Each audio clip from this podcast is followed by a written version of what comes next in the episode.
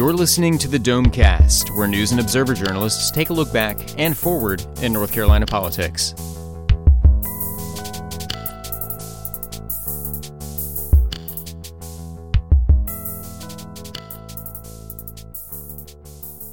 And welcome to our second Domecast. We are glad to have you back and listening. We had a amazing week, uh, a, a numbers week, if you will. Last week being crossover week, this week being a numbers week, and of course the big news of the week: Colin Campbell and Ben Brown. I, of course, am Andy Curliss with the News and Observer, and the big news was the budget. Colin, uh, tell us about that.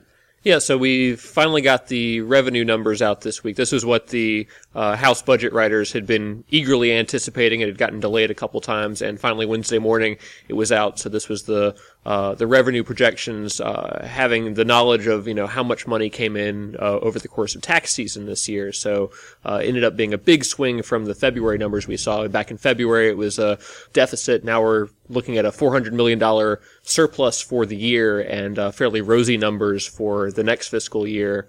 Um, and that's all going to put the uh, budget writers in a happier mood than they might otherwise be, uh, with a little more flexibility to, to fund the programs, the tax credits, the various things that people are agitating for, and then they're hearing from various lobbyists uh, so this the- week. and they're ending up the current budget year, which ends June 30th, with their they're forecasting now 400 million extra, and it also affected the forecast heading into the coming budget year, which they're about to write. Yeah, so the upcoming year's forecast is up a couple percentage points, but the big talk this week was around this $400 million surplus, and people are excited about that. They say, it, you know, the Republicans say it means they've been financially managing the state well, and their tax cuts didn't bankrupt the state or anything like that. Um, but ultimately, from a budget standpoint, the surplus won't have that big of an effect, simply because they are constrained through the statutes. They have to use it for either one-time expenses or to put into the state's reserve funds, um, and that will limit it from being this sort of, you know, we're in the money uh, approach to next year's budget because we're looking at a different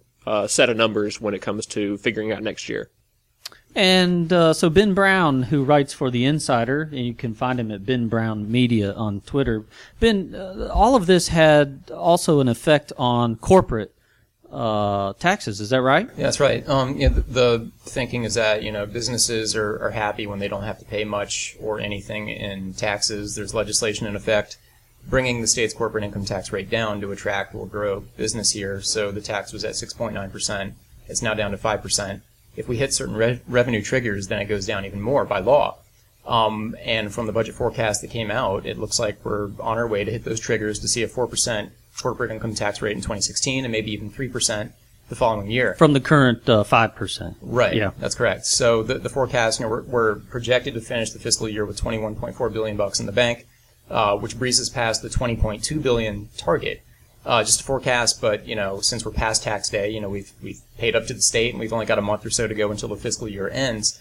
Um, and you know, all these changes are going to have their critics on, you know, the, is this good? You know, is this the right policy? There are some analysts who say, you know, the state would would would have more money had we not cut the uh, the corporate tax rate at all or income taxes in in, in general, um, and that the savings, you know, that corporations might have will come off like pocket change uh, compared to how much money they make total. Republicans, of course, are pointing to the unemployment rate, which, which they're saying is besting the, the national unemployment rate, and um, that you know businesses like tax reform, and this is part of it, and we're a new improved North Carolina. Those are kind of the competing narratives. And there is there was a lot of uh, difference of opinion about this. Uh, Colin Campbell, who you can find at Raleigh Reporter on Twitter, uh, it really was a reaction this week on the news of a surplus uh, that was divergent.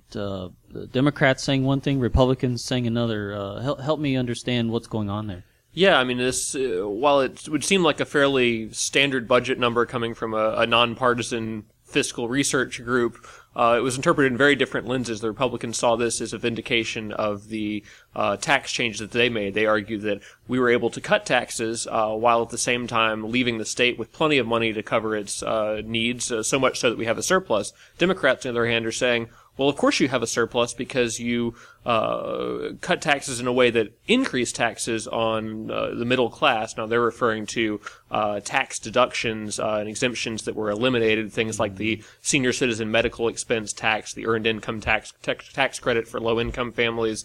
Uh, that stuff may have meant that some people, while seeing an overall lower uh, percentage rate of their income tax, may have ended up paying more and got less of a refund in April, and that's how the Democrats view how the surplus came about. So Ben, it really is uh, just the, the these numbers have brought out the the different philosophies that are playing out on so many issues, and Yeah. you just saw it crystallized. Really, That's right, and, and it's kind of curious to see what the takeaway is for the general public. You know, there there are people on Jones Street who, you know, the, the lobbyists and you know, the, you know, people in the Republican camp might be celebrating these numbers. People on the other side have, you know, their criticisms of it.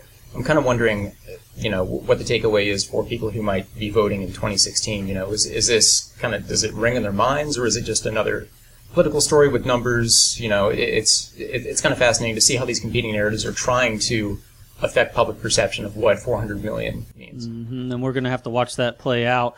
Uh, you know, the, this all feeds into what comes next, including uh, really uh, starting uh, this coming week, which is the drafting of a of a new budget for real. And uh, so, uh, Colin, tell me a little bit about what we expect uh, here going forward. So this week now, especially with the numbers out, the uh, chief House budget writers, all the appropriations chairs, there a couple dozen of them, have been meeting uh, in closed door meetings to sort of hash out the, preliminary plans for the budget, uh, and they've been meeting really long hours. I, th- I think I heard it was from 8:30 in the morning till 8 or 9 at night in some cases. When I talked to the, the chief House budget writer Nelson Dollar, he looked kind of exhausted uh, yesterday. Uh, this week, so uh, that'll pan out uh, through the beginning of next week and continue. Then Thursday is when we will get our first view, most likely at the uh, preliminary uh, budget structure. It'll be going to the appropriations subcommittees. So there's one for uh, environmental resources, there's one for healthcare, uh, and each of those subcommittees will get a crack at their chunk of the budget. They'll give feedback to the chief budget writers, who will over the next weekend uh, be coming up and running the final numbers. That'll be out uh, the week of the 18th, and within a couple days of that, it'll be a very rushed process uh, through the House. Within a couple days, they're hoping to have a final vote and get that document over to the Senate. And as they, uh, Ben Brown, as they uh, assembled this budget, they have a surplus. They've got money to play with. Are they going to spend it all? You know, it's it's kind of been neat to see uh, how everybody's kind of come to the table and saying this is what it should go for. It should go for you know um, uh, state employee raises is, is one example. You know, we don't have competitive salaries. Let's give employee raises. We know that's an issue. Others say you know this should go toward uh, senior needs. We have a growing senior population in North Carolina. And then uh, I saw some tweets uh, yesterday from people involved with the Metro Mayors Coalition saying, you know, we should put this toward rural infrastructure needs instead of doing anything to, to tamper with the sales tax uh, distribution. So that, that part's been fascinating. It's always interesting when they have money to spend. Mm-hmm. Uh, may actually end up with a longer session than uh, or longer period here than than what we might expect when they are just really tight on the money. We have uh, Representative Lambeth uh, talking about this exact uh, topic, and so as we go into a break, let's listen to what he had to say. No doubt, there's been a lot of uh, questions about uh, how that money will be spent, and uh, you know, we're try- My background is uh, in finance. I had an MBA from Wake Forest, and I'm trying to look at this from a fiscally prudent standpoint. And you know, the easiest thing to do would be making a lot of people happy and rush out and spend that money, but that is not the fiscally prudent thing to do. And we will take a much more deliberate approach in looking at ways that we can be not just thinking about this next two-year budget, but into the future as well. And welcome back to the second edition of our Domecast, a podcast that we are excited about, have received a lot of positive uh, feedback, and thank you for that. You can, of course, follow uh, Under the Dome at Under the Dome on Twitter. It is a uh, master Twitter feed that covers all of the News and Observer and the Insider, and of course everything going on in North Carolina politics. And so we thank you for listening. We're back here with uh, now Craig Jarvis of the News and Observer and Patrick Gannon of the Insider. And uh, Craig and Pat, uh, the the big uh, movement of the week was obviously Governor McCrory. Uh, we saw him in several places throughout the week on some of the big stories of the week, and it started, uh, as I recall, with um, him and, and and leaders in the legislature standing in the old House chamber uh, with a a uh, fake credit card. Uh, Craig, what what was that all about? Not only a fake credit card, but a giant pair of scissors to cut up the fake credit card, and a lot of uh, back patting and self congratulations. Um, uh, this was a big debt that state paid off really quickly. Uh, what happened was the uh, we're talking about the unemployment insurance debt here. Uh, back in 2009, when the economy was really bad, people were out of jobs, put a lot of strain on the uh, uh, unemployment insurance pool, and that money was depleted. So North Carolina had to borrow money from the federal government, and as a result of that, that has increased uh, uh, the burden on employers quite a bit. I think it was, I think they already pay forty-two dollars per year per employee, and this added twenty-one dollars on top of that. And there's a state surcharge. Anyway, it's a, it was a big debt to be carrying around, and because of some controversial things they did uh, last year, uh, mainly cutting down the size of uh, the amount of unemployment, benefits checks and the uh, number of weeks that you can collect them, uh, they managed to pay off a $2.8 billion debt and uh, uh, which the administration is saying over the course of about three years will save businesses about $700 million. And uh, Dale Folwell, the deputy commerce secretary, likes to say that that's a it's a tax cut that doesn't impact the budget in any way. It's it's he's calling it a tax cut. I'm you know it's a surcharge, but it will uh, you know it doesn't impact doesn't take anything away from roads or education, for example. Well, and it, and it was a, a, a moment that that uh, especially the Republicans wanted to celebrate. Right? They had uh, assumed this, and there's uh, no question that they really took it on as a as a, something they wanted to get rid of. Yeah, it was something they could really sink their teeth into uh, from the beginning, and for them, it's uh, it was vindication of all of their policies, or their tax policies, and and other and beyond that, uh, this kind of belt tightening that's been going on, and they. Uh, you know, they brought Senator Rucho and Senator, I mean, Representative Julia Howard uh, up to work the scissors and cut the card because they've been the legislators that have been on this uh, the longest, and so they kind of got that that credit. Yeah. Now, Pat Gannon uh, wasn't all uh, all victory laps for the governor this week. Is that fair to say? That's fair to say. I would say the governor had a pretty good week, all in all. Um, if, if you compare it to, to other recent weeks, uh, uh, you could definitely say the governor had a good week.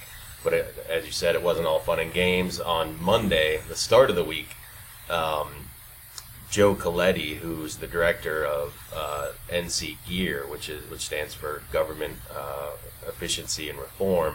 It's a it's a program started by uh, the governor you know, that, that, kind of focuses on one of his main priorities, which is to kind of streamline state government, make it run more efficiently, make it run uh, on less money. And um, the governor, I'm sorry, uh, Joe Coletti gave a presentation to um, the uh, to a legislative committee on Monday uh, about a 70-page report that his that NC Gear um, uh, has uh, written uh, that that highlights ways to um, save money and, and make government run more efficiently. Some of those recommendations are privatizing the state motor pool, um, moving zoos, aquariums, and parks from uh, DENR to the Department of Cultural uh, Resources. Um, uh, there's a bunch of other ones requiring state agencies to pay rent and utilities. Currently, they don't pay rent, rent and utilities. This, this they think could help uh, could would require state agencies to kind of uh, stay in places where it costs them less money or that they you know that they fit well in. So anyway, they, he gave this long presentation about the NC gear, and um, it was met with some significant criticism by both House and Senate members. Senate members have been known to to criticize the governor, but the House members not so much, and it. It was particularly uh, interesting that Representative Craig Horn, who's usually a pretty laid back, kind of uh, very friendly legislator, uh, really uh, ripped into the report. He said, "quote We all expected some more uh, recommendations, something we could sink our teeth into," and he went on from there. Um, so this is definitely part of the governor's administration that's that's getting criticized at this point.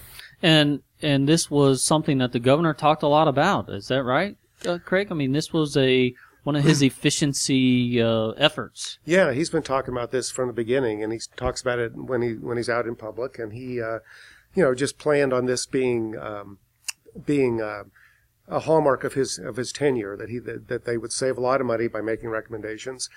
Some of this stuff is is uh, some of the recommendations we've heard before. It was in his budget uh, as a result of NC Gear's recommendations, but uh, some of it has been talked about before from previous committees. But he, uh, you know, he it wasn't it wasn't entirely clear to me what Horn and the other co-chairman uh, um, Fletcher Fletcher Hartsell were were asking for. They just wanted more, and so it was a little vague. I thought about what it what it is that more was going to be, but it was clear they were not happy with this particular. And then report. he, a lot of times you get into these efficiency uh, efforts, and they come up with a whole bunch of recommendations, and uh, but there's it sounds like there's nothing signature out of this, and lawmakers reacted uh, accordingly. yeah, Yeah. As Joe Coletti said repeatedly in the meeting, once you know things sound great on the surface, but once you start researching them, getting into the, the nitty gritty and the and, and the details, some of these savings, some of these ways that sound really easy aren't all that easy.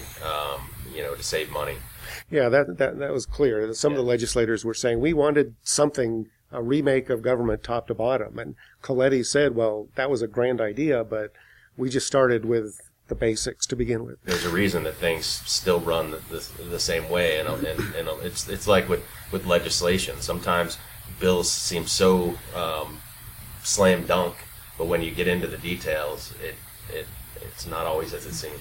There is another uh, signature effort, which is the governor has been pushing uh, his bonds, uh, and there was a little bit of news on that uh, towards the end of the week. Uh, what, what what exactly happened on the on the bonds this week? Well, that was kind of a unexpected bump in the road. Uh, the governor, as we've said, has really been touting the uh, the two bonds: bonds for road repairs and bonds for infrastructure repairs.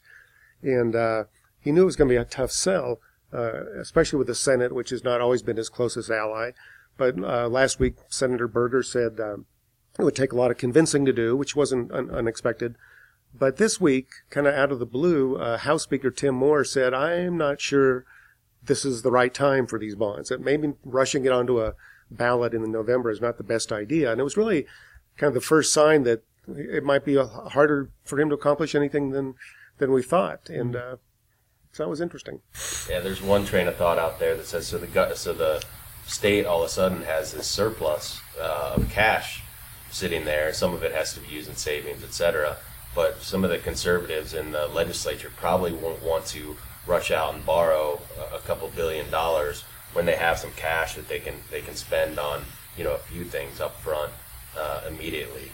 Um, so it's going to be a much harder sell than we even thought before. Wow. Okay, well, good. Let's take a break, and uh, we'll come back uh, after a quick word.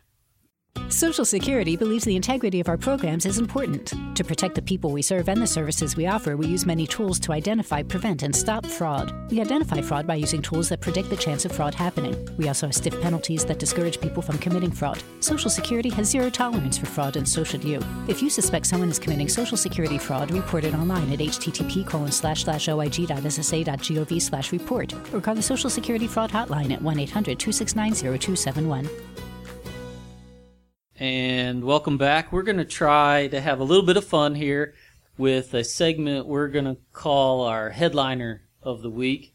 And so I'm going to give each of our uh, panelists here, Craig Jarvis, Colin Campbell, Patrick Gannon, and Ben Brown. Uh, what do you guys want? 45 seconds? I'll give you 45 seconds. Tell me who the headliner of the week is. Make your best argument. I will cut you off at 45 seconds. And let's hear first from Colin Campbell.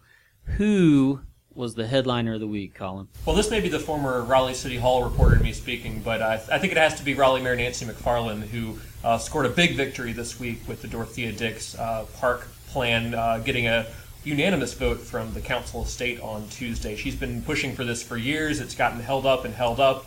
Uh, she's had opposition uh, in the Repu- from the Republicans, particularly in the Senate, who felt like this was not a good deal for the state to uh, sell this land to Raleigh for $52 million. Um, and she even has a portrait of herself uh, at this park in her wall in her home. This, this is her signature achievement as mayor. And how often do you get to beat out the state senate? It's a, it's a hard juggernaut to beat out.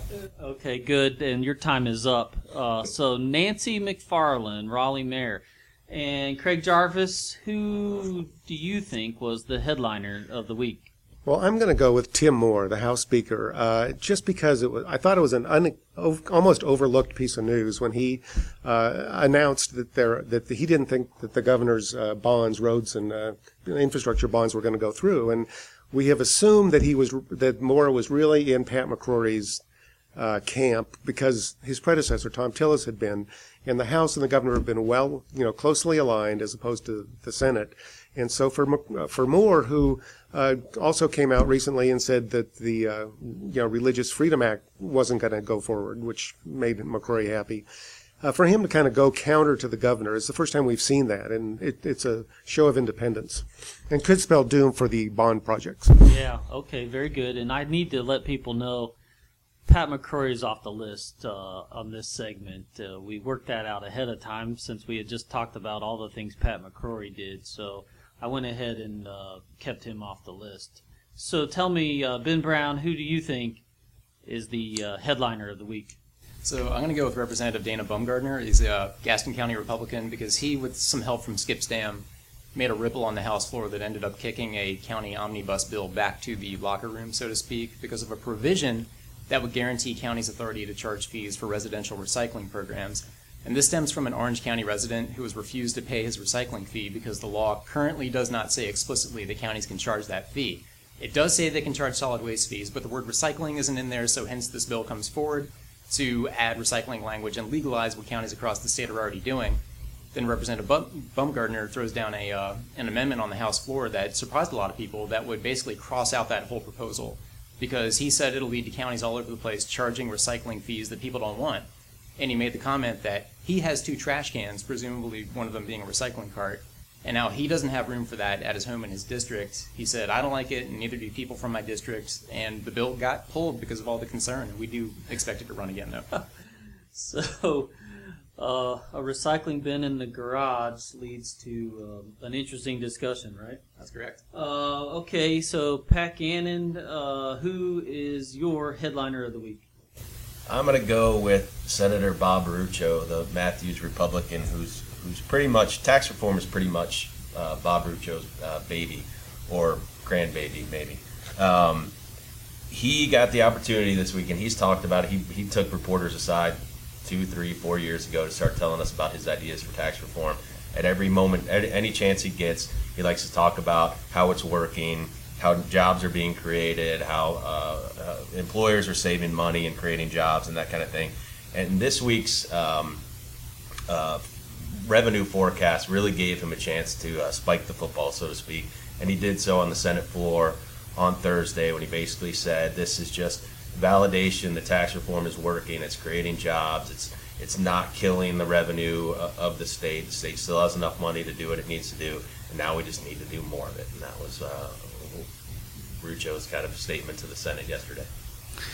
All right, so I have to decide from amongst those uh, eloquent arguments, and I think.